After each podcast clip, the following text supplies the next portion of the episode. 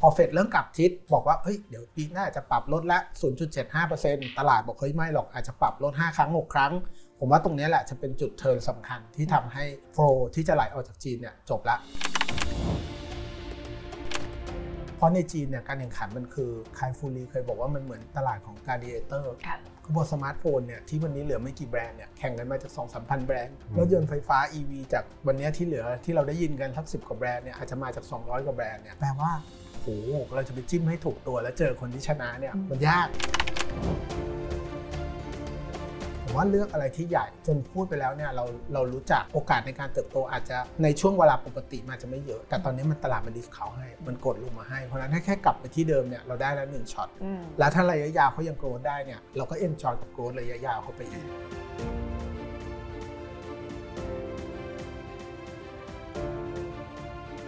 ท็อปลงทุนแมนวันนี้นะคะอยากชวนทุกคนมาหาโอกาสการลงทุนในหุ้นจีนกันค่ะ แน่นอนนะคะว่าช่วงเวลาที่ผ่านมาเนี่ยหลายคนต้องเรียกว่ากลุ่มขมับกันเลยทีเดียวนะคะ กับการเคลื่อนไหวของตลาดจีนนะคะ เราคาดหวังกันมาว่าหลังโควิดเขาน่าจะกลับมาได้ดีนะคะ แต่กลับกลายเป็นว่าตลาดหุ้นจีนนั้นเป็นตลาดที่ underperform สุด ๆ เลยนะคะ แล้วก็ถ้าเทียบในเชิงของ valuation ในตอนนี้เนี่ยก็ถือว่าเป็นตลาดที่ราคา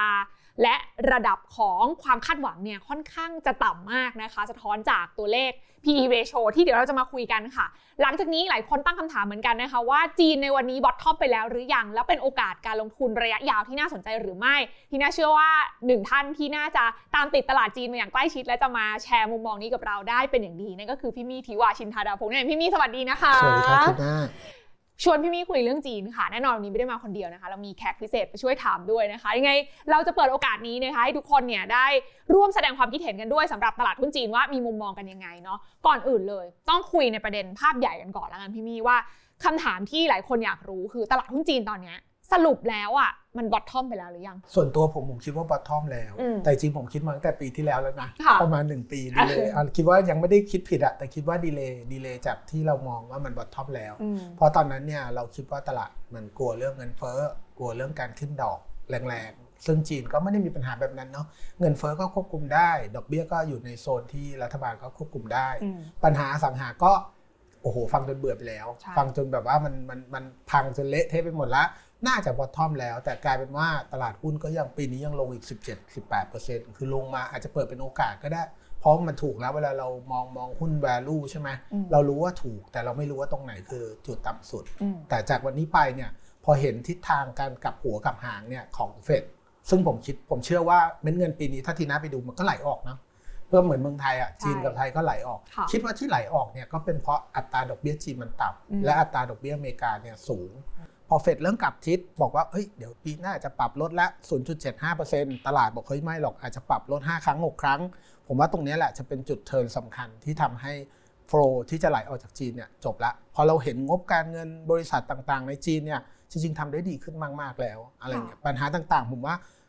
ซึมเข้าไปในราคาที่ PE 7 เท่าของตลาดฮ่องกงน่าจะหมดแล้วแหละ อืม คือรับรู้ข่าวร้ายไปหมดละ มันจะลงไปเหลือ 5 เท่าให้มันรู้ไปใช่ไหมใช่ นี่คือสิ่งที่เราเห็น เห็นด้วยไหมคะ กับสิ่งที่เกิดขึ้นกับความคาดหวังของนักลงทุนทั่วโลกที่มองตลาดจีนตอนนี้มันดูแบบ คือตอนนี้ทุกคนกลัวหมดนะอืมกลัวจนเอ่อน่าจะต่ำสุดในรอบ 10 ปี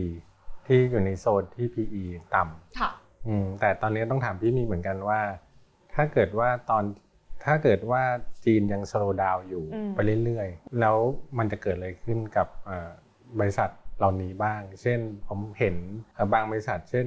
อาลีบาบาเนี่ยรายได้ก็ไม่โตเหมือนเดิมแล้ว ตรงเนี้ยน่าเป็นห่วงไหมแล้ว PE ของอาลีบาบาเนี่ยประมาณ 8 เท่า ถือว่ามันน่าสนใจไหมอืมครับก็จริงๆเนี่ยผมเคยกังวลปัญหานี้ เพราะเคยคุยกับท่านอาจารย์ดิเวศอะไรพวกนี้เนาะเขาก็บอกว่าเนี่ยจีนคล้ายมากเลยคล้ายญี่ปุ่นตอนที่เกิด lost decade มากๆเลย เพราะฉะนั้นเนี่ย มันจะเป็นภาพเดียวกันเลยคือค่ะไม่ไปไหนแล้วอะไรทำนองเนี้ยนะครับ หรือว่าอ่าเศรษฐกิจก็จะจะเกิดการหยุดชะงักอะไรอย่างเงี้ยแต่ส่วนตัวผมเนี่ยพอลงไปศึกษาลึกๆ ระหว่างสองเหตุการณ์เนี้ยว่ามันเทียบเคียงแล้วมันแตกต่างกันยังไงเนี่ยมันพบว่าแตกต่างกันมากนะตั้งแต่เรื่องของ GDP growth เนี่ยจริงๆ ญี่ปุ่นหลังจาก 1990 เนี่ยก็แทบจะไม่โตไม่แล้วโตเออแทบจะไม่โตแต่จีนเนี่ยวันนี้ที่เราพูดกันว่าไม่โตเนี่ย มันยังอยู่ระดับใกล้ๆ 5%ปีเนี้5กว่ากว่าๆปีหน้า 4.5 ทุกคนก็ยัง forecast กันอยู่ ซึ่งผมคิดว่าเขาทำได้นะ แล้วก็เครื่องมือของรัฐบาลจีนเนี่ยยังครบถ้วนหมดแมายถึงเขายังมีเขาเรียกว่ามีการวางแผนจากส่วนกลางที่เก่ง มีทรัพยากรเป็นเม็ดเงินมหาศาลที่จะกระตุ้นเศรษฐกิจ โอเค อาจจะมีปัญหาบ้างในเรื่องของนี่รัฐบาลท้องถิ่น แต่ว่าดูเหมือนเขาก็เริ่มอัดแล้วที่อัดพันธบัตรช่วยเหลือนู่นนี่นั่นเนาะ อีกอันหนึ่งที่สำคัญที่ น่าจะไม่ทำให้มันเป็น lost decade เนี่ยถ้าย้อนกลับไปเนี่ยผมเข้าใจว่าดัชนีญี่ปุ่นทำไฮที่ 1989 นะครับ ตอนนั้นเนี่ย PE ratio ของดัชนีนิเคอีอยู่ที่ 60 เท่าอืมอะจุดสูงสุดของมันนะอืมแต่แต่ของห่างเสกเนี่ยตอนปี 2021ทำจุดสูงสุดที่ 15 เท่า ประมาณ 15 นิดนิดๆเออถ้าเอาของดัชนีจีนอยู่ที่ 20 เท่าอะอืมแล้วแต่ว่าเราจะเอาเซี่ยงไฮ้หรือห่างเสงมาค่ะเทียบเนาะอ่าหลังจากนั้นเนี่ยอ่าเขาเรียกว่าอ่า GDP ก็เปลี่ยนไปแล้วก็ค่าเงินหลัง Plaza Accord เนี่ยค่าเงินของญี่ปุ่นเนี่ยมันแข็งค่าขึ้นทันทีหนึ่งเท่าตัวทำให้มันสูญเสียความสามารถในการแข่งขัน มี challenger ใหม่ๆ อย่างเกาหลีมีจีนอะไรมาแย่งไปหมดอืมแต่วันนี้จริงๆเรายังไม่เห็นนะเรายังเห็นจีนแข็งแรงขึ้นเรื่อยอืมๆเรายังเห็นยุโรปที่นำเข้ารถยนต์จีนขึ้นไปแล้วรถยนต์จีนวันนี้รถ EV จีนส่งออกเป็นอันดับหนึ่งของโลกอืมจนตอนนี้ยุโรปบอกที่ปี 2030 ที่เราจะ แก้ไขปัญหาเรื่องสิ่งแวดล้อมนี่เราแก้ปัญหาหรือเราสร้างปัญหาใหม่คือยังยังหายังหาทางออกไม่เจอสเพร้างราะว่าสร้างคู่แข่งเออสร้างคู่แข่งที่เขาคิดไม่ออกไงว่าเอ๊ะไอเอ่อ BYD อย่างเงี้ยอ่าอ่าเขาเขาตั้งใจจะให้ BM ทำรถไฟฟ้าหรือรถของเขาอืมเองเป็นรถไฟฟ้า แต่ตอนนี้ราคารถไฟฟ้าของ BM ก็อาจจะ 49,500 ยูโรอืม BYD ตัวท็อปอยู่ 29,500 ตัวถูกอยู่ 9,000 กว่าเหรียญ 9,000 กว่ายูโรอะไรเงี้ย เพราะฉะนั้นมันก็เห็นได้ชัดว่า ทั้งเรื่องการแข่งขัน ทั้งเรื่อง PE ratio ทั้งเรื่องอารัฐบาลในการที่จะกำหนดทิศทางหรือว่า growth driver โอเคแหละหลายคนอาจจะมองว่าสังคมผู้สูงอายุแล้วนี่ไม่โตแล้วอืมแต่จริง ๆ ต้องอย่าลืมนะครับ วันที่ญี่ปุ่นวันนั้นเนี่ยจริง ๆ แล้วชนชั้นกลางเขาเขาเป็นประเทศพัฒนาไปแล้วอะอืม แต่จีนเนี่ยวันนี้คือ GDP per capita ยังอยู่หมื่นสองเองมก็คือยังเพิ่มได้อีก ยังเพิ่มได้อีก ยังเพิ่ม productivity ยังเพิ่มเทคโนโลยียังเพิ่มอะไรใส่เข้าไปได้อีก ชนชั้นกลางมี 400 ล้านอืมสีจิ้นผิงบอกจะเป็น 800เรายังไม่ต้องพูดถึง 800 นะ 400 นี่เยอะกว่าอเมริกาทั้งประเทศละใช่ถูกไหมคือถูกถ้าเป็น 800 นี่คือโอ้โหแบบมันยังไปได้อีกไกลมากๆ เพราะฉะนั้นภาพระยะสั้นที่เราเห็นว่ามันเกิดปัญหาทุกคนประหยัด แล้วก็เอาเงินไปอดออมไว้ในภาคธนาคารเยอะๆเนี่ย ผมผมยังเชื่อว่าอันเนี้ยมันเป็นเรื่องของวัฏจักรเป็นเรื่องของกลไกระยะสั้นที่ทำให้ทำให้ภาพมันต่างออกไปอืมอืมสภาพสังคมเมืองไทยตอนนี้ก็คล้าย ๆ กับจีนนะคือ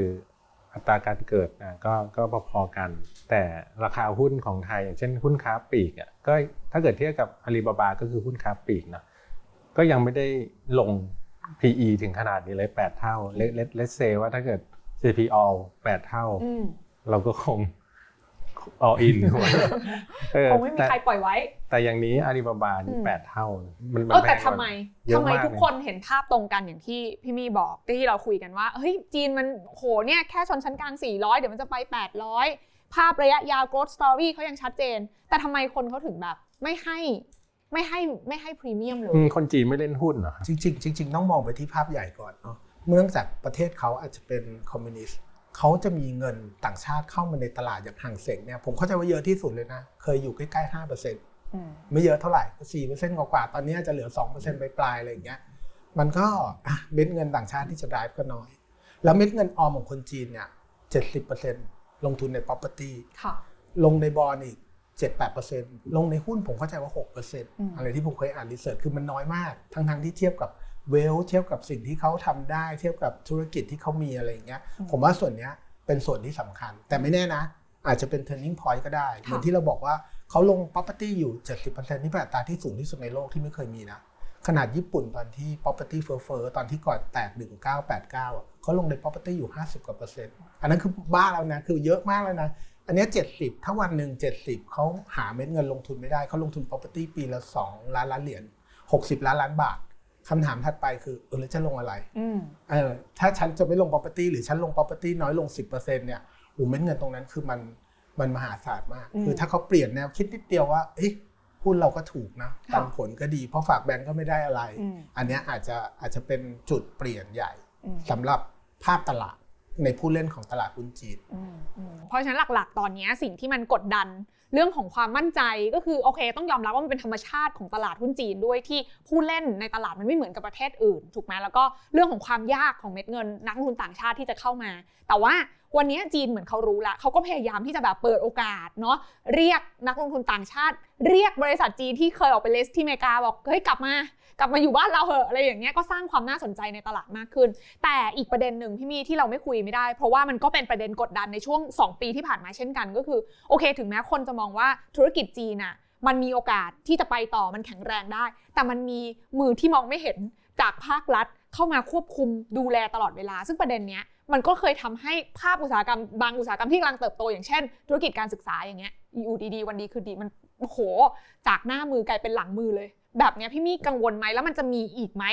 ในตลาดหุ้นจีนค่ะคือจริงๆเนี่ยผมว่าสิ่งที่เขาทำเนี่ยมันพอจะเข้าใจได้ไม่ยากอืมเออแต่ถ้าเกิดเรารู้สึกว่าเขามาควบคุมเขาเป็นผู้ร้ายที่จะทำลายทุกธุรกิจในจีนเนี่ยผมว่าเราจะมองต่างมุมไปหน่อยอืมจริง ๆ แล้วชาลีมังเกอร์เคยพูดไว้ก็บอกว่าให้บอกแรงจูงใจมาเดี๋ยวเขาจะบอกผลลัพธ์ให้เพ ราะฉะนั้นเราต้องรู้กันว่าจุดตั้งต้นของแรงจูงใจของสีจิ้นผิง หรือคนที่ควบคุมเนี่ยเขาคืออะไรอืมเขาอยากให้ประเทศเติบโตโดยที่มี common possibility ใครรวยแล้วก็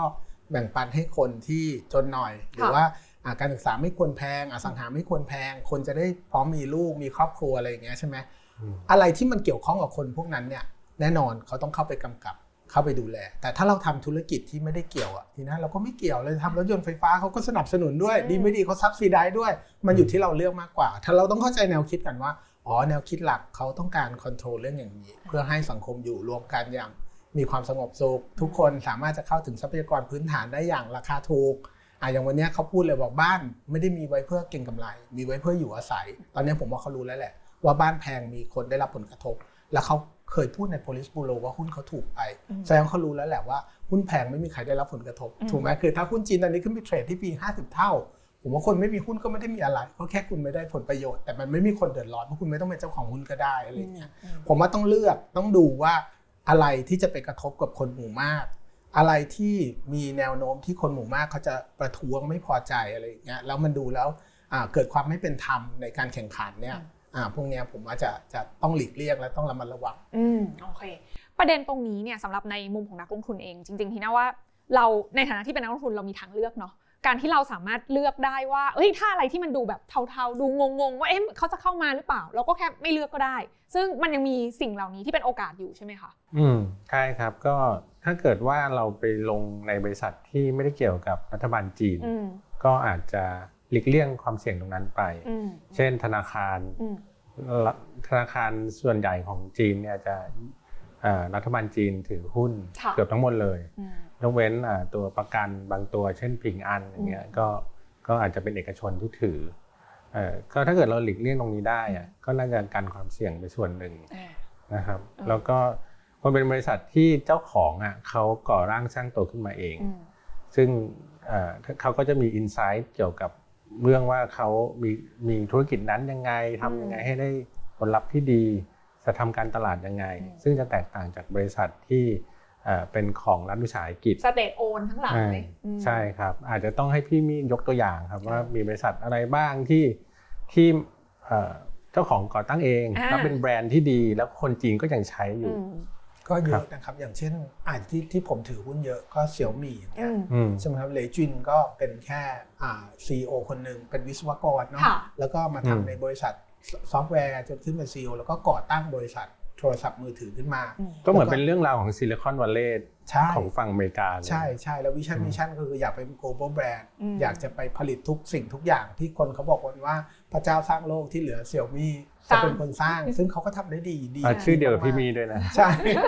อะไรประมาณนั้นก็จะเห็นหรือว่าเอ่ออย่าง BYD ค่ะที่แม้แต่วอร์เรนบัฟเฟตอยู่ข้ามโลกยังต้องอืมมาลงทุนกับผู้ชายคนหนึ่งอืมใช่ไหมก็แสดงว่าเขาต้องมี passion มีอะไรบางอย่างที่เก่งมากๆ ผมยังจำได้ว่าชาลีมังเกอร์เป็นคนเจอก่อนอืมแล้วโทรตามวอร์เรนบัฟเฟตให้มาเขาบอกคนเนี้ยผู้ชายคนเนี้ยคือสัตว์อ่าเขาเรียกส่วนผสมของเอดิสันผสมกับแจ็คเวลโหอยู่ต้องมาทันทีต้องมาเจอคนนี้ทันที พอมาเสร็จเขาตัดสินใจลงทุนได้เลยอืมแล้วก็กำไรเยอะมาก เข้าใจว่าซื้อไปแค่ 200กว่าล้านเหรียญอืมแล้วก็ exit ไปที่ 6 7 พันล้านเหรียญอืมซึ่งพวกเนี้ยคือเราสามารถสัมผัสได้เลยเนาะจากแบบ ในสื่อหรือในการหาข้อมูลว่าเฮ้ยผู้บริหารคนจีนที่เขาก่อร่างสร้างธุรกิจขึ้นมาเองอะ่ะโหคนพวกนี้มันมีไฟมากอะ่ะ ถูกไหมแบบไฟแบบพร้อมที่จะรบในทุกสนามถูกไหมคะ ซึ่งซึ่งจากประสบการณ์นะบริษัทเหล่านี้ในยามที่ตลาดดีอะมันไม่เป็นราคานี้หรอกอืมมันจะเป็นราคาที่แบบพรีเมียม เพราะค่ะว่าเอ่อคนก็เห็นอยู่ว่าเขาเก่งอืมเออแต่ ราคาตอนเนี้ยเหมือนเป็นบริษัทที่ธรรมดาบริษัทหนึ่งเลยอืมหลาย ๆ บริษัทนะที่กล่าวมานะครับอืมรวมไปถึง Tencent ด้วยอืมจริงๆ Tencent น่ะก็จะคล้าย ๆ กับ Meta ฝั่งอเมริกานะคือครอบครองโซเชียลมีเดียทั้งหมด Tencent ก็หล่นลงมาจนราคาแทบจะเป็นบริษัทธรรมดาบริษัทหนึ่งแต่จริง ๆ แล้วทุกคนในเมืองจีนต้องใช้ Tencent ใช่ไหมครับ ผ่านแอป WeChat ใช่ไหมใช่เนาะใช่เขาคุยกันพันกว่าล้าน user อยู่ในนี้เนาะแล้วก็เอาไปต่อยอดในการแบบว่า monetize ได้เยอะแยะมากมาย Tencent เขาไปลงทุนอะไรด้วยเออลงเยอะมากเลยนเยอะมากเยอะมากอืมอืมครับซึ่งอย่างเทสลาเนี่ยไม่รู้เขาขายยังอืม Tencent ก็ไปลงด้วยคือ Tencent แทบจะเป็นซอฟต์แบงค์ของของเมืองจีนซอฟต์แบงค์ก็คือบริษัทญี่ปุ่นที่ไปลงไปทั่วนะที่ที่อย่างอาลีบาบาซอฟต์แบงค์ก็ลง อย่าง Tencent น่ะก็ลงเยอะอืมนะครับอย่างเหมยถวน Tencent ก็ลงใช่ไหมครับเออเหมยถวนนี่อาจจะต้องให้ทางทีน่าคุณมี่เล่าว่าอืมเออมันคนจีนใช้เหมยถวนกันยังไงอ่าเผื่อนึกภาพไม่ออก จริงๆ พี่มี่น่าจะแบบว่าได้เห็นว่าเมถวนจริง ๆ เมถวนน่ะถ้าหลายคนคนไทยอาจจะแบบไม่ค่อยคุ้นชินบ้านเราก็คือใช้ Grab เนาะพี่มี่เนาะแต่เมถวนที่นู่นน่ะมัน Amazing กว่านั้นเยอะมาก คือมันเป็น super lifestyle application มีทุกสิ่งอยู่ในนั้น แอปรีวิวสั่งอาหารเรียกรถหรือแม้กระทั่งแบบซื้อของคือล่าสุดอะเขาสามารถสั่งสมมตินะทีน่าอยากได้มือถือรุ่นนี้ใช่ไหมเพื่อนทีน่าเล่าให้ฟังว่ากดในเมถวนอะอีกสองชั่วโมงอะมือถือนะ มาส่งถึงถึงบ้าน สองชั่วโมงเท่านั้นเลยอย่างเงี้ยคือเขาขยาย service ของเขาไปเรื่อยๆ พี่มี่เห็นความเก่งของเมถวนแต่จริงๆก็ต้องบอกว่าเมถวนเป็นตัวหนึ่งที่โอ้โหโดนผลกระทบหลายอย่างเหมือนกันในช่วงที่ผ่านมาจนราคามันปรับลดลงมาค่อนข้างเยอะ ตอนนี้พี่มี่มองเมถวนยังไงบ้างอย่างเมยถวนเนี่ยก็ต้องยอมรับว่าโอ้โหคนจะสร้าง ecosystem การ food delivery หรือทำทุกสิ่งทุกอย่างอืมที่มันเป็น part service ได้ใหญ่ค่ะขนาดเนี้ยมันยากมากอืมไรเดอร์มี 7.5 ล้านคนโอ้ฟังแล้วแบบ 7.5 ล้านนี่มันจะเยอะกว่าประเทศ เมืองใหญ่ ๆ เมืองหนึ่งอ่าเลยเยอะกว่าประชากรของบางประเทศอะไรอย่างเงี้ยเออเขาสามารถจะ manage แล้วก็อ่ามี A- ระบบ AI อืมเขียนทุกอย่างให้ออกมาแบบทำงานได้ smooth และ seamless มาก ๆ อย่างล่าสุดผมไปเซี่ยงไฮ้มาค่ะกับน้องในกลุ่มแล้วก็ คล้ายๆกับรองเท้ามันกัดหรือรองเท้ามันอะไรอ่าสักอย่างหนึ่งแล้วเขาไปต่อไม่ได้ แล้วเขาต้องต้องมีรองเท้าเลยเขากดในเหมยถวนเนี่ยเข้าใจว่าประมาณ 40 นาทีอืมอืมมาส่งถึงที่แล้วก็ถูกต้องหมดทุกอ๋ออหมายย่างความว่าเหมยถวนก็มีคล้ายๆ มีช้อปปิ้งมี commerce ใช่ภายในของมันเองใช่ถูกใช่แต่เป็นแต่แบบโดยที่ไม่เร่ด่วนต้องไปพึ่งคนอื่น ใช่อืมใช่อืมคืออย่างที่พี่มี่บอกค่ะว่าอีโค y ิสเต็มเขาแข็งแรงมากอะแล้วพอเขาแบบมีทั้งฐาน user ใช่ไหมแล้วก็มีอีโค y ิสเต็มที่ดีโอ้โหเขาไปได้แบบ รุนแรงมาก และที่สำคัญความเก่งของเขาในอันเนี้ยทีน่าเพิ่งไปกวางโจมาใช่ไหมคะรอบนี้มันมีอันนึงเป็นภาพที่แบบน่ารักมากเดี๋ยวถ้ามีโอกาสใส่ทันเดี๋ยวจะใส่ให้ดู คือที่นู่นน่ะเขาสั่งอาหารกันจนแบบอย่างสมมติใน office building อะค่ะไอ้ตึกที่ไว้รับอาหารอะปกติที่นี่เขาต้องขึ้นมาส่งให้เราถูกปะแต่คนมันเยอะมากไงเขาก็เลยตั้งตู้ ตั้งตู้ไว้สำหรับให้ไรเดอร์มาฝากอาหารจะได้ไวหน่อยถูกปะทีนี้มันมีมันมีตู้ของเมถวนกับตู้ของคู่แข่ง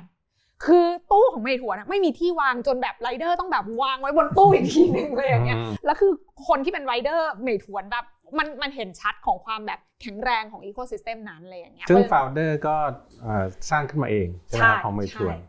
founder เมถวนก็น่าสนใจใช่ไหมพี่มี่เคยได้อ่านประวัติเขาไหมคะก็จริงๆตอนจริง ๆ ถ้าอ่านประวัติเขาแต่ต้นอาจจะซื้อนะครับเออเพราะเขาชื่อหวังหวังหวังซิ่งอะวันซิ่งคือชื่อมันดูชื่อมันดูน่าจะซิ่งแล้วล่ะแต่ว่าเราไม่รู้ไงถ้าเรารู้ว่าชื่อหวังซิ่งแต่แรกอะโอ้โหน่าจะได้เข้าไปซิ่งกับเขาด้วย แต่เราไม่รู้ แต่ผมว่าราคาเนี้ยหล่นมาจากตอนเดี๋ยวต้องซิ่งละเยอะมากราคานี้แทบจะเป็นบริษัทธรรมดาบริษัทหนึ่งเลยอะอืมคนที่ให้ราคาเหมยถวนตอนนี้นะอืมแล้ว เป็นบริษัทเดียวในจีนที่รายได้โตแรงเอ่อขนาดขนาดนี้เลยอืมซึ่งถ้าเกิดเราเทียบแบบอาลีบาบาเทนเซ็นอาจจะชะลอแล้วนะเหมยถวนนะรายได้ยังโตแรงอยู่เลยอืมใช่ซึ่งจริงเออเพราะงั้นนี่คือเป็นตัวอย่างหนึ่งเท่านั้นเองนะ จริง ๆ แล้วอะอันนี้คือ character ของของของผู้ประกอบการใช่ไหมคะที่มาเป็นผู้บริหารคือเขาก่อร่างสร้างธุรกิจเข้ามา แล้วเขามี passion น่ะในการที่จะขับเคลื่อนการเติบโต แต่นอกเหนือจาก character ของฝั่งผู้บริหารแล้ว ในมุมของพี่มี่เองถ้าเราจะมองหาโอกาสการเติบโต ผ่านการลงทุนในหุ้นจีนน่ะณวันนี้ที่ระดับ valuation แบบนี้เนี่ยพี่มี่มองหาธุรกิจแบบไหนต้องมี character แบบไหนคะผมคิดว่าการหาธุรกิจที่ผู้บริหารมี passion แล้วก็อยู่ในตำแหน่งการแข่งขันที่ดีมากๆเนี่ยอืมสำคัญเพราะหุ้นมันถูกหมดแล้ว เราเรื่องอะไรจะไปเลือกบริษัทที่แบบอืมยังยังยังต้องไปวัดดวงว่าตำแหน่งอืมในการแข่งขันเขาอยู่ตรงเอาไหนชัวร์ๆดีกว่าเออเราเอาคนที่แบรนด์แข็งแรงดีๆคนที่ไปอยู่แถวหน้าแล้วแต่ว่าหุ้นตกลงมาอาจจะผมไม่แน่ใจว่าด้วย Market Cap อาจจะมี คนที่ดาวนิดนึงแต่ถูกหน่อยเออแต่เขาอาจจะหายไปเลยก็ได้อืมเราไม่รู้เนาะเพราะในจีนเนี่ยการแข่งขันมันคือเป็นมีคนเคยเขียนคายฟูรีเคยบอกว่ามันเหมือนตลาดของ Gladiator ค่ะคือพอสมาร์ทโฟนเนี่ยที่วันนี้เหลือไม่กี่แบรนด์เนี่ยแข่งกันมาจาก2 3 0 0 0แบรนด์อืมรถยนต์ไฟฟ้า EV จากวันนี้ที่เหลือที่เราได้ยินกันสักสิบกว่าแบรนด์เนี่ยอาจจะมาจาก 200 กว่าแบรนด์เนี่ยแปลว่าโอ้โหเราจะไปจิ้มให้ถูกตัวแล้วเจอคนที่ชนะเนี่ยอืมมันยากเราคนที่เห็นหัวเห็นหางแล้ว เห็นฝีมือกันมาแล้วว่าไอ้คนนี้แหละคิดแบบนี้ทำแบบนี้มีกลยุทธ์อะไรแบบเนี้ยผมว่าเลือกอะไรที่ใหญ่จนพูดไปแล้วเนี่ยเราเรารู้จักเนี่ยโอเคแหละ โอกาสในการเติบโตอาจจะอาจจะในช่วงเวลาปกติมันอาจจะไม่เยอะ แต่ตอนนี้มันตลาดมัน discount ให้ มันกดลงมาให้ เพราะฉะนั้นถ้าแค่กลับไปที่เดิมเนี่ยเราได้แล้วหนึ่งช็อตอืมแล้วถ้าระยะยาวเขายัง growth ได้เนี่ยเราก็ enjoy กับ growth ระยะยาวเข้าไปอีกอ่าใช่ เหมือนเราได้ซื้อของดีในราคาถูกถูกป่ะคะนี่นั่นนึกถึงแบรนด์หนึ่งอย่างหนงฝูที่เป็นบริษัทเครื่องดื่มที่ คือเป็นน้ำเปล่าขวดแดงอะที่ไม่ว่าไปตรงไหนของเมืองจีนจะอยู่เทียสี่เทียห้าหรือจะอยู่เมืองหลวงสุดเจอไฮหมดเซกไฮไฮโซก็เจอหมดเจอหมดทุกที่ อันเนี้ยก็คือแบบความเราคุยกันข้างนอกเมื่อกี้เนาะพี่มีว่าตอนเขาเข้ามาแบบว่า PE สูงมาก 90 เท่า 90 เท่า ตอนนี้ก็ลดลงมาเหลือ 40 เท่าอะแต่เขาเป็นแบรนด์อันดับหนึ่งขอใช่งจีนนะใช่เออแล้วตอนนี้จริงๆเขาก็พยายามออกมาข้างนอกด้วยนะสำหรับแบรนด์หนงฝูครับนะคะซึ่งซึ่งผมว่า 40 เท่าเนี่ยราคาไม่แพงอืมเพราะว่า เวลาบริษัทเหล่านี้รายได้เพิ่มนะอ่ามันจะไม่มีต้นทุนเพิ่มอืมลงมากำไรปูดเลยเออเพราะงั้นนะคนก็เห็นเห็นว่าเออราคาเนี้ยโอเคเลยอืมเออซึ่งซึ่งน้องน้องฝูเนี่ยมันทำให้อ่าจงชันซานเนี่ยใช่เออเขาเป็นเศรษฐีอันดับต้นๆของจีนถูด้วยกเพราะว่าต้นทุนเขาไม่ค่อยมีไงใช่เขาขายน้ำไงและแต่เป็นน้ำที่พันสี่ร้อยล้านคนกิน ถูก แล้ววันนี้มันไม่ได้มีแค่น้ำพี่นี่ถ้าแบบไปดูอะมันมันเริ่มแตกลายมาเป็นแบบ ชาน้ำผลน้ำผลไม้หรืออะไรอย่างเงี้ยซึ่งกลายเป็นแบบโอ้โหฐานลูกค้ามีอยู่แล้ว เติมของเข้าไป โรงงานก็ผลิตอยู่แล้วอะไรเงี้ยอย่างที่บอกว่ามันลงข้างล่างเป็นกำไรได้เลย อันนี้ก็เป็น character หนึ่งที่พี่พี่ใช่พี่มีมอคืงอหาคือจริง ๆ อย่างหนงฝูอะผมว่าอยากให้มองว่าเขาเป็น network ที่ครอบคลุมอืมทั่วประเทศจีน ผมไม่แน่ไม่แน่ใจว่าเขามี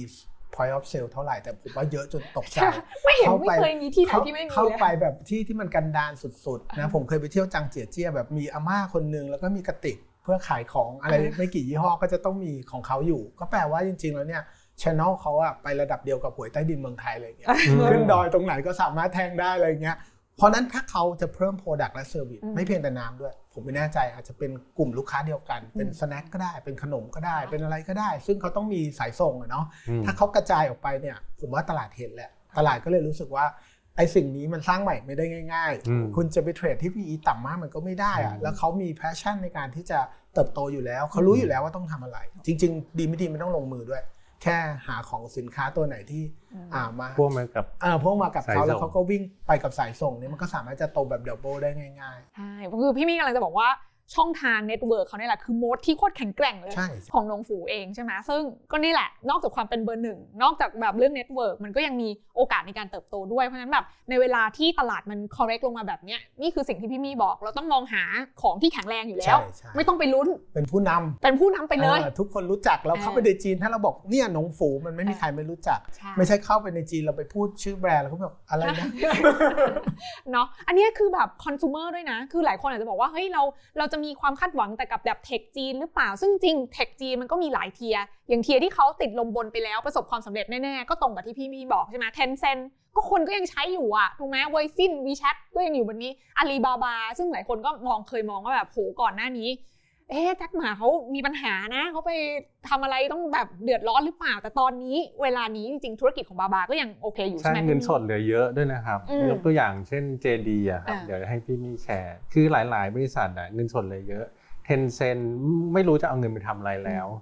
จนต้องซื้อหุ้นคืนในช่วงเนี้ยในไม่ในรอบตั้งแต่เขามีบริษัทมาเขาเริ่มซื้อหุ้นคืนแล้วอืมเพราะว่าเงินสดมีเยอะอืมอืมเอออย่างเช่น ผิงอันอย่างเงี้ยอ่าที่เป็นบริษัทประกันนะครับ ก็ตอนนี้ถ้าเขาก็จ่ายปันผลออกมา ถ้าเกิดไปหารกันดูเนี่ยเก้าเปอร์เซ็นต์อืมปันผลเก้าเปอร์เซ็นต์สำหรับบริษัทประกันอันดับต้นๆของจีนค่ะนะคือ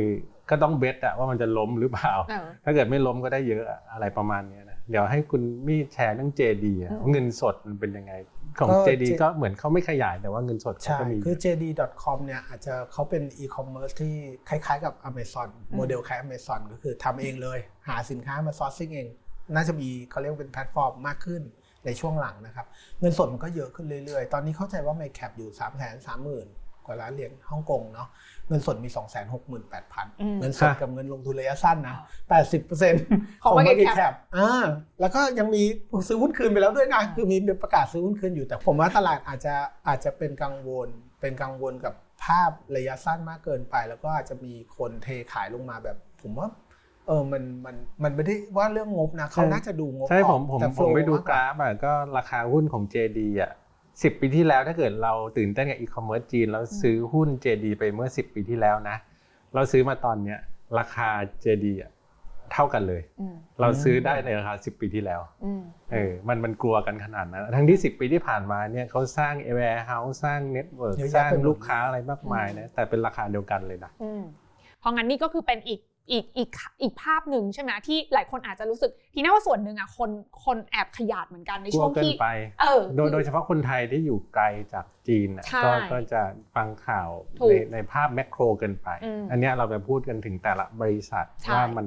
มันยัง มีคนจีนใช้ยังไงอืมมันไม่ใช่เป็นบริษัทเล็ก ๆ ในจีนถูกแต่พูดชื่อไปทุกคนในจีนน่ะจะรู้จักอ่าเพราะฉะนั้นเรากำลังพูดว่าอย่างที่พี่มีบอกก็คือหาแบรนด์ที่มันชัดเจนว่าเป็นผู้นำไปแล้วใช่ไหมแล้วก็มีความแข็งแรงและมีโอกาสเติบโตในอนาคตต่อ อันเนี้ยคือด้วยระดับ valuation แบบเนี้ยการเลือกหุ้นแบบนี้ถือว่าน่าจะปลอดภัยน่าถูกจะไหมปลอดพี่มีภัยใช่เนาะแต่นอกเหนือจากนั้นอะจริง ๆ แล้วอะถ้าพูดถึงอาค่ายของเทคที่เมื่อกี้เราคุยกันอย่างเงี้ยอย่างไปตู้เองเนี่ย ก็คือเป็นอันที่หลายคนก่อนหน้านี้ก็แบบ เอ๊ะมันจะแพ้หรือเปล่า มันดูหายหายไป แต่อันเนี้ยมันสะท้อนสิ่งที่เราคุยกันเมื่อกี้ว่า เออเราอาจจะไกล แต่ไปตู้คือ Search Engine ที่เป็นเบอร์หนึ่งของจีนเทียบ Google ในฝั่งอเมริกา แล้ววันนี้เขาไม่ได้มีแค่นั้นเขายังแบบทำทำเรื่องของ AI คนไทยจะชอบแซวไปตัวเป็นในตัวกันไวรัสที่เอาออกไม่ได้แต่จริง ๆ แล้วคนจีนน่ะเขาไม่ได้คิดไปตู้เป็นอย่างนั้นใช่เขาเขาจะคิดว่าเหมือนเป็น Google เพราะว่า หลักๆ คือเลยคือจีนอะแบนพวก Google Facebook อืมมันก็เลยเปิดโอกาสให้บริษัทท้องถิ่นน่ะขึ้นมาใช่แล้วคนจีนก็จะคิดอะไรก็ใช้ไปตู้กันอืมแล้วนอกเหนือจากสิ่งที่เขาเติบโตได้ดีเหมือนเป็นแบบเหมือนแคชคาวของเขาแล้วใช่ไหมพี่มี่เขายังลงทุนต่อเนื่อง พี่มี่ได้ตามเรื่อง AI ของฝั่งไปตู้ไหมคะ เร็วๆนี้เพิ่งไปเซี่ยงไฮ้เหมือนกันอืมเขาก็พาไปอ่านั่งรถแท็กซี่ ของ Baidu อ่าซึ่งไม่ต้องมีคนขับแล้วอืมเพียงแต่เขายังทดลองอยู่ในโซนอาจจะตำบลอะไรค่ะอย่างเงี้ยเนาะยังไม่ได้วิ่งไกลก็ทำได้ดีมากนะครับ พอดีผมใช้เทสลาเหมือนกันอ่าผมก็เลยพอจะเข้าใจเรื่องไอ้เขาเรียก full self driving มันว่าเอ่อระดับนี้ประมาณยังไง ถ้าถามว่าสักกี่เปอร์เซ็นต์ของเทสลาผมว่าสักแปดสิบเปอร์เซ็นต์อืมันยังไม่เท่าหรอก คือเทสลามันการเหยียบเบรกการถอดค่ะคันเร่งมันยังมีความนิ่มนวลก็คือเรื่องซอฟต์แวร์ยังต้องยอมรับ แต่ตามมาติดเออใช่ๆตามมาแบบว่าเออไม่รู้เหมือนกันว่ามันจะเกิดอะไรขึ้น ผมคิดว่าเอ่อไปเรื่อยๆอะกลุ่มตัวอย่างของจีนอะมันจะเป็นพันล้านคนเนี่ยครับแต่ว่าฝั่งอเมริกาหรือตะวันตกเนี่ยมันไม่ได้เป็นประเทศใดประเทศหนึ่ง ซึ่งการทดสอบ พวกเนี้ยมันจะต้องมีของจริงไปทดสอบด้วยอืมมันก็น่าจะเอ่อ ทำตามได้กันดีทันใช่แล้วความทีนี้ว่าความเด็ดของไปตู้คือเขาเลือก position ว่าโอเค สมมติว่าเขาเห็นแล้วว่า EV มันมาใช่ปะรถ EV แต่ละค่ายก็อยากจะมี autonomous car ของตัวเอง แต่ก็คงไม่ได้เก่งที่จะต้องลงมาทำเอง ฐานข้อมูล Data ก็เก็บไม่ทัน เพราะฉะนั้น Baidu บอกงั้นเดี๋ยวฉันเป็นคนตรงกลาง ฉันทำซอฟต์แวร์ autonomous car ไม่ว่าแบรนด์ไหนจะชนะ ถ้าซอฟต์แวร์นี้เก็บ Data ได้เยอะพอแล้วคุณเอาไปใช้ เออเขาเหมือนเป็น backbone อะใช่ใช่ไหมในในมุมเป็นเนี้ย OS อ่าเป็นเหมือนเป็น OS อย่างเงี้ยเป็น O- มันก็เลยทำให้แบบโหเออเนาะในมุมของแบบการเติบโตของเขา มันก็มันก็เห็นภาพว่าจะเป็นยังไงรวมรวมไปถึงอย่าง AI อีกเรื่องหนึ่งที่เราอืมกำลังพูดในฝั่งตะวันตกค่ะอย่าง Chat GPT อะอ่าไปตู้ก็เป็นเจ้าต้นๆ ที่อืมจะทำเหมือนกันค่ะก็เป็นเป็นพวกเขาเรียก large language model อ่าเนาะใช่ใช่ก็ผมว่านี่ก็เรื่องใหญ่ก็นี่ครัก็บเรื่องใหญ่ว่าอนาคตไม่รู้คนอาจจะไม่ได้เซิร์ชแล้ว แต่ว่าจะถามผ่าน AI แล้วเขาอืมมี Data ที่เก็บไว้แบบ มหาศาลที่สุดแล้วอืมเออมีทางการจีนที่ที่ช่วยเหลือนู่นนี่นั่นเออยังกีดกันเขาเรียกคู่แข่งเนาะเขาก็น่าจะอยู่ใน positioning ที่ดี แล้วก็ใช่โอ้เจ้าของนี่เป็นคนเก่งมากนะอ่าใช่เป็นคนแบบโรบินลีเออเป็นคน super AI แบบคิดแต่เรื่อง AI ตลอดเวลา ถ้าเทียบไปก็มีความคล้าย Elon Musk ที่อยากไปดาวอังคารตลอดเวลาเลยทำนองเนี้ยคือผมเออไปดูงบแม้บริษัทเหล่านี้แทบจะเป็น cash cow แล้วอืมเขาเพราะเขาเขาสร้างตลาดมาถึงระดับหนึ่งอืมแล้วเขามีกำไรทุกๆ quarter อยู่แล้ว ขึ้นอยู่กับว่าเขาจะเอาเงินน่ะไปลงทุนอะไร หรืออย่าง JD ก็เก็บเอาไว้นะฮะจนถึง 80%ของบริษัท คือต่อไปผมว่าถ้าเกิดเขาสามารถ generate ตัว cash cow ตรงเนี้ยแล้วเอาไปลงทุนขยายไป global ได้เนี่ยก็ก็น่ากลัวนะครับสำหรับฝั่งตะวันตกอืมเพราะฝั่งตะวันตกยังแบบกู้หนี้ยืมสินกันอยู่เลยอย่างเงี้ยผมเห็นงบบริษัทรถยนต์อ่ายุโรปยังติดหนี้กันอยู่เยอะเลยเออก็ก็ยังเรียกเรียกได้ว่าถ้าเกิดจีนอะ ไปได้ถูก ก็อาจจะชนะในบางอุตสาหกรรมซึ่งที่เราเริ่มเห็นแล้วจากตัวรถยนต์ ใช่เอออันนี้อันนี้ก็น่าจะเป็นอีกเทรนด์หนึ่งเหมือนกันนะว่าแต่ก่อนนะคนอาจจะมองแค่ว่าเฮ้ยตลาดจีนพันสี่ล้านคนใหญ่มากแล้วอะไรเงี้ย แต่วันเนี้ยภาคเอกชนจีนเองเขากลับมองอีกมุมหนึ่งนะว่าเฮ้ยเขาแข็งแกร่งเพียงพอแล้วอะที่เขาจะไม่ได้อยู่แค่ในตลาดจีน แต่เขาพร้อมที่จะไปบุกตลาดโลกด้วย ซึ่งที่เห็นจะชัด เสี่ยวหมี่ทำมาก่อนใช่ไหม BYD ก็เห็นชัดมากเซี่ยมี่นี่ครองตลาดอินเดียแล้วนะ ใช่ ยุโรปใช่ไหมคะพี่มีใช่ที่เราใช่เคยคุยกันอะไรอย่างเงี้ยคือ มันชัดเจนว่าแบบเอ้ยเขาก็ทำได้ มันไม่ใช่แค่แบบอยู่ในตลาดเดิมอย่างเดียวอีกต่อไปอะไรเงี้ยแต่ทั้งนี้ทั้งนั้นทั้งหมดที่เราพูดกันมาค่ะ อยากให้พี่มี่ช่วยวิเคราะห์ให้ฟังหน่อยสิว่าทุกคนก็น่าจะพอจินตนาการออกอะว่าเฮ้ยจีนเขากำลังทำแบบนี้แล้วมันจะไปต่อได้ อะไรมันต้องเกิดขึ้นอะมันถึงจะเกิดการ unlock value ที่มันถูกกดทับอยู่ตอนนี้กับตลาดจีน นักลงทุนเขากำลังรอดูอะไร มันถึงจะแบบเห็นการกลับมาของตลาดหุ้นจีนได้ จริงๆผมผมก็คงคิดเหมือนเหมือนเดิมนะว่ามันเป็นเรื่องของโฟล์อืมก็อันเนี้ยแหละเดี๋ยวเราต้องรอดูว่าเมื่อเฟดเขาเริ่มลดดอกเบี้ยจริง ๆ ตลาดเริ่มมีมุมมองอะไรบางอย่างเปลี่ยนไปหรือเปล่า เพราะข้อมูล Data ของจีนที่บอกถูกมากนู่นนี่นั่นที่เราคุยกันมาตั้งแต่ต้นอะทุกคนเห็นหมดอืมเพราะฉะนั้นจีนเนี่ยถ้ามาจะเร็ว จะเร็ว เหมือนอย่างถ้าจำได้เมื่อตุลาพฤศจิปีที่แล้ว ผมเข้าใจว่าเดือนเดียวนะค่ะดัชนีนะขึ้นมา 50%ออันนี้ไม่ได้พูดถึงหุ้นรายตัวดัชนีนะเออเออดัชนีคือเวลาขึ้นเนี่ยเขาขึ้นแบบมี character ที่แบบดุดันอะดุดันไม่เกรงใจใครทั้งขึ้นและลงบางทีการที่เราจะมาดักรออืม timing อืมว่าตรงนี้เดายากถูกต้องแล้วเนี่ยโอ้โหเดายาก มันจะไม่ได้เหมือนเมืองไทยที่อ่า character เมืองไทยก็จะเหมือนฝรั่งเศส มันจะมีความสลับฟันปลาเนาะดัชนีมันก็จะมี character แบบแกว่งเราเข้าทันบางทีเราเข้าไม่ทันจังหวะนี้เราอืมเดี๋ยวเข้ารอได้จังหวะถอยได้ แต่ว่าหุ้นจีนเนี่ยโอ้โหถ้าเวลาขึ้นแล้วเนี่ยแรขึ้นงมากขึ้นแบบแรงมากอืมแรงมากแล้วผมผมคิดว่าถ้าสำหรับผมนะมุมมองการลงทุนหุ้นจีน ถ้าเราเลือก stock selection แล้วว่าได้ของดีราคาถูก เราเชื่อว่า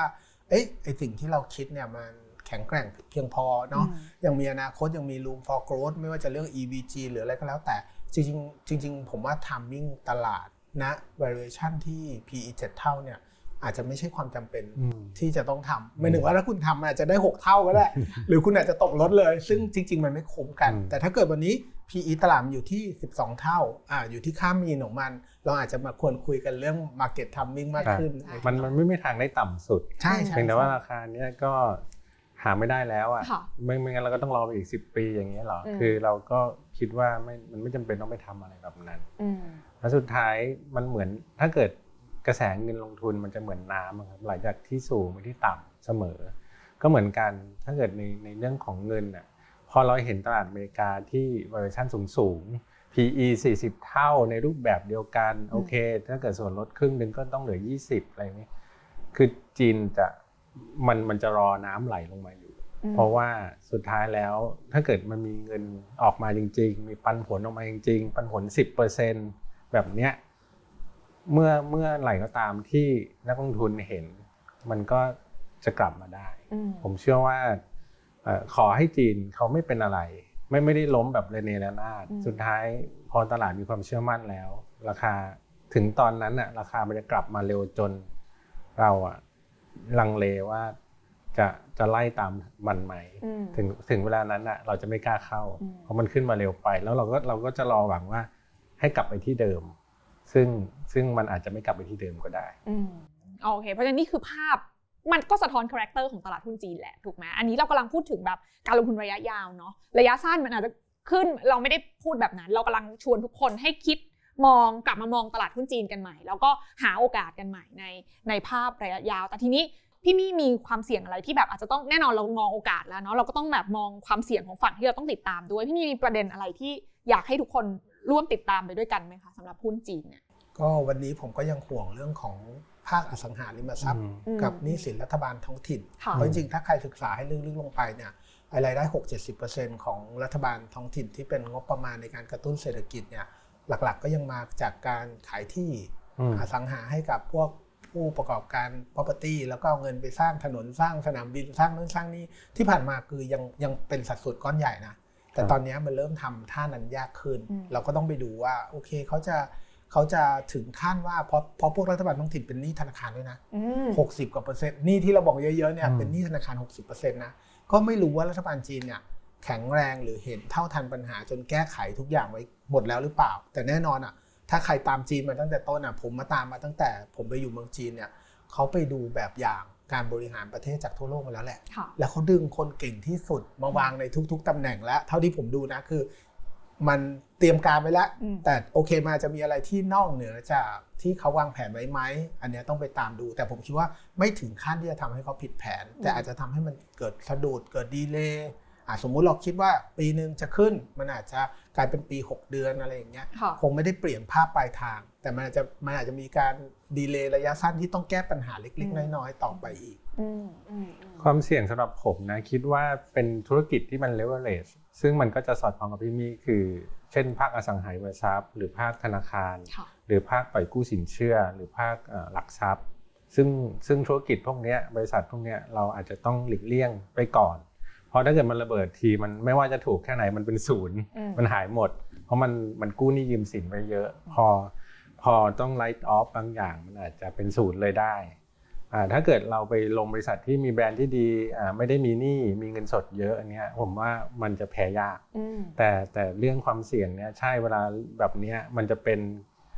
เอเวอร์แกรนเบอร์สองเบอร์สามอะได้ได้ตลอดเราเราไม่รู้ไงเพราะว่าเราไม่ได้ไปอยู่ในประเทศเขาอืมซึ่งพวกเนี้ยควรหลีกเลี่ยงเลอืยมอืมครับสำหรับกองทุนหรือเราไปลงอะไรอะที่ที่ไปลงหุ้นพวกเนี้ยก็ต้องระวังอืมเพราะว่ามันจะมันมันมันอาจจะหายไปทั้งหมดได้ในในในตัวนั้นนะครับอ่าเพราะงั้นก็คือเรากำลังจะบอกว่าณวันนี้ถามว่าจีนคือโอ้โห ฟ้าสดใสแสนโสภารอเราอยู่แล้วหรือเปล่า คือเราเห็นว่าในภาพใหญ่เขากำลังจะเดินไปในทิศทางนั้นแหละ แต่มันก็แน่นอนมันยังก็มีความเสี่ยงอยู่เสมอในเรื่องของการลงทุน แต่ประเด็นก็คือความเสี่ยงเหล่านั้นเราหลีกเลี่ยงได้ไหม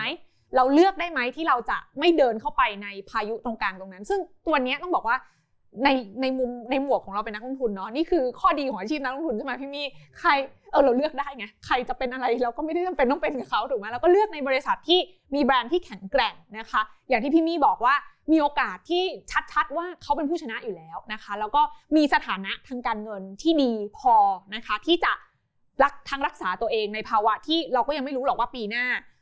ดอกเบี้ยโลกที่อยู่ในระดับ ถึงแม้จะลดลงมาแล้วแต่ยังสูงอยู่ มันจะส่งผลกระทบอะไรยังไงบ้าง แต่บริษัทเหล่านี้ที่เรากำลังจะไปมองเนี่ยเขายังแข็งแรงพอที่จะรักษาตัวรอด และยังมีโอกาสที่จะขยายตัว ทั้งในพื้นที่ของตัวเองที่แข็งแรงแข็งแรงอยู่เดิมอยู่แล้ว แล้วก็พื้นที่ใหม่ๆ อย่างในตลาดโลก ซึ่งทั้งหมดทั้งมวลนี้หลายคนก็อาจจะตั้งคำถามเนาะพี่มี่ว่าโอ้โหแต่หุ้นจีนมันติดตามข่าวยากอะ่ะเราอาจจะแบบไม่ค่อยคุ้นชินเนาะวันนี้ยังบอกว่าเรามีหนึ่งกองทุนนะคะ ที่เป็นกองทุนที่ไปคัดสรร character อย่างที่พี่ๆพูดมาตรงนี้แหละ บอกมาให้เราละหุ้นจีนที่มีแบรนด์ที่แข็งแรงนะคะ มีการเติบโต มีสถานะทางการเงินที่แข็งแรง แต่เรา เอาความเสี่ยงหนึ่งที่เราบอกว่าเรายังไม่แน่ใจ อะไรที่มันดูงงงๆเทาๆ อย่างเช่นเรื่องของแบบเรื่อง regulation เรื่องของการที่รัฐบาลจะเข้ามาควบคุมเราเอาอะไรที่แบบเราสบายใจถือลงทุนระยะยาวได้และเห็นโอกาสการเติบโตของเขานะคะ 10 ตัวเน้นๆนะคะกับ m e g a t e n China นะคะที่หลายคนกำลังรอคอยกันอยู่ ก็มาแล้วนะคะในช่วง IPO มีทั้ง m e g a t e n China ขีด A นะคะก็ลงทุนได้ยาวๆเลย หรือถ้าใครอยากจะ ได้โอกาสการเติบโตในการลงทุนหุ้นจีนไปด้วย แล้วก็ได้ลดหย่อนภาษีด้วย ทั้ง IMF SSF ก็สามารถเลือกลงทุนได้เช่นเดียวกันนะคะ ยังไงก็ลองไปติดตามอ่านรายละเอียดเพิ่มเติมนะคะ เพราะว่าข้อมูลหุ้นต่างๆ ที่เราคุยกัน ไม่ว่าจะเป็น Tencent Alibaba ไปตู้นะคะ แก๊งแบทเดิมเนี่ยแบทแบทนะเขาก็ยังแข็งแรงกันอยู่ในทุกวันนี้นะแต่เราก็ยังเอาแบรนด์ที่แข็งแกร่งอย่างหนงฝู เนาะแล้วก็มีโอ้ยอีกหลากหลาย BYD อย่างเงี้ยเฉียวมีนะคะก็อยู่ในนี้ด้วยเหมือนกันนะคะเมทวนก็อยู่ในนี้ด้วยเหมือนกัน เพราะฉะนั้นลองไปทำกันบ้านดู ถ้าเราเชื่อในสิ่งที่เรามองเห็นว่าเฮ้ยผู้บริหารของบริษัทเราเนี้ยเขาแข็งแรงจริง แล้วเขามีแพชชั่นจริง แล้วเราอยากจะเติบโตไปกับเขาจริง ในระดับ valuation ที่วันเนี้ยโอ้โหมันแบบ tempting มาก ไม่มีความกังวลเรื่องภาษีหุ้นนอกเลยนะอืมอ่เพราะว่าถูกต้องมันจะเก็บปีหน้าแล้วพี่มียังกังวลอยู่ไหมคะเพราะว่ากองกองทุนรวมจะไม่ จะไม่ได้ต้องเสียภาษีใช่เอ่อเออสำหรับใครจะที่ยกเว้นภาษีกองทุนรวมเออใช้ภาษีครับ ก็อยากมี exposure ในหุ้นจีนแบบ ไม่ต้องทำการบ้าน ถ้าเกิดซื้อตัวตัวยะเองใช่ไหมเนี่ยจะจะอ่าเสียภาษีเผื่อพี่ถ้ามี่เกิดมีกำไร เพราะเราน่าจะกำไร เราต้องคิดเผื่อไว้มองโลกแง่ดีอ้าวเราก็ลงทุนหวังกำไรใช่ไงพี่ใช่มี่ถูกป่ะเพราะฉะนั้นเราก็เตรียมพร้อมๆไว้ตั้งแต่วันแรกนะคะ ใครสนใจก็สามารถไปอ่านข้อมูลใน fund fact sheet เพิ่มเติมได้นะคะเมกะเทนไชน่าทั้ง 3 กองทุนเลยนะคะ เมกะเทนไชน่าขีดเอเมกะเทนไชน่า RMF Mega Ten China SSF นะคะก็ลองไปทำการบ้านกันดู นี่คือทั้งหมดของโอกาสการลงทุนส่งท้ายปลายปีที่วันนี้ชวนมาวิเคราะห์พูดคุยร่วมกันนะคะ กับพี่มี่ทิวาชินทารพงศ์ด้วยวันนี้ขอบคุณพี่มี่มากๆเลยนะคะคุณครับขอบคุณครับ